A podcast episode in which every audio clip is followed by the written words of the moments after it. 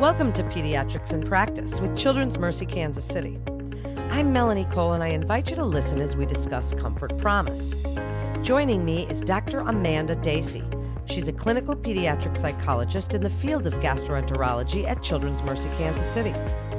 Dr. Deacy, it's a pleasure to have you join us today. So please tell us about the concept of Comfort Promise. Can you describe what it is, any background, and really how did this all come about? Thank you for having me, first of all. Comfort Promise really is the idea that healthcare providers will commit to doing anything they can to prevent or ease pain in the context of pediatric patient care. And in practice, really what it involves is the layering of at least three evidence based practices for every needle procedure. So for most people, they think of immunizations or IV starts as being the most common. These three practices, they include a topical anesthetic, so something to numb the skin the second is comfort positioning, and distraction is the third, with a fourth element, either the use of sucrose or breastfeeding, that's included in the bundle for children who are under a year of age. And Children's Mercy was originally selected to implement the Comfort Promise as a three year QI project, initially under the stewardship of Liz Edmondson, who continues to lead the project as it rolls out all across Children's Mercy's clinics and inpatient areas. Um, Children's Mercy was one of the only sites selected initially to complete the program and implement the concept in a meaningful way. And so at this point, there are multiple Comfort Promise, promise initiatives underway throughout the hospital, all with the goal of eliminating preventable harm to children, one poke or one procedure at a time. What a great program. What sparked your interest in it? So, my interest in Comfort Promise really stems from my previous training as a pediatric pain psychologist at UCLA and subsequently here at Children's Mercy. In those two roles, I was really focused mainly on chronic pain syndromes.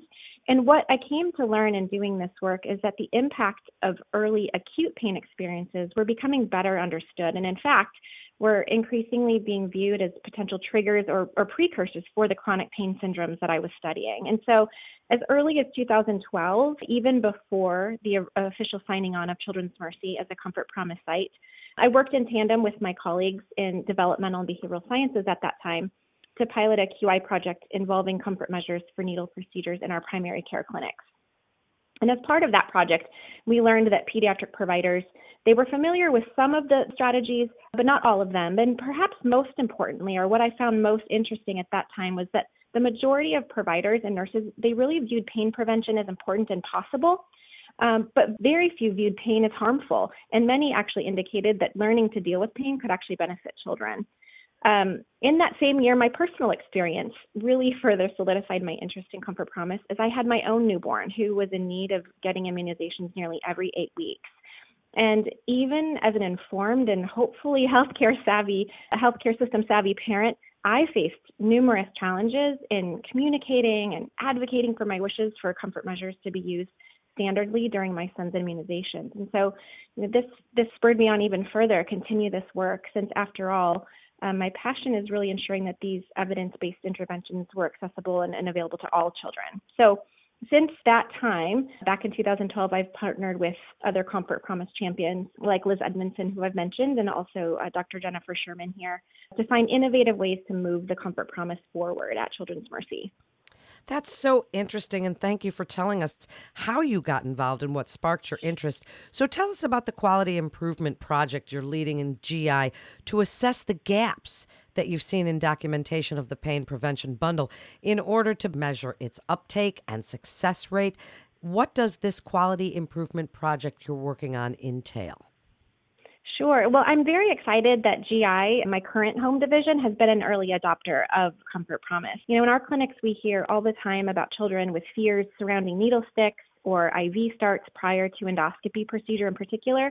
And we're also really aware that children experience anxiety and pain related to other procedures in GI, such as placement or changing of feeding tubes. So my project, as you said, is really designed to assess the gaps in documentation of this pain prevention bundle in order to really better understand how often it's being used and how successful it is. So, said, said differently, I'm really I'm looking to ensure first that nursing staff are aware of and supported in knowing the appropriate place in the medical record for documenting these interventions. Because, like most things in medicine, if it's not in the record, it didn't happen. And so that's really a step that we need to be to be sure is happening. And then, secondly, we want to measure how parents are accepting of these procedures and their interventions, and, and how they view them as effective or not. Wow. So tell us what are some of the initial learnings? What have you found out about this? Sure. So, what we know is that prior to the rollout of Comfort Promise in GI, the rate of the use of topical anesthetic creams, in particular for patients that we send down to lab for these needle procedures, was 0%.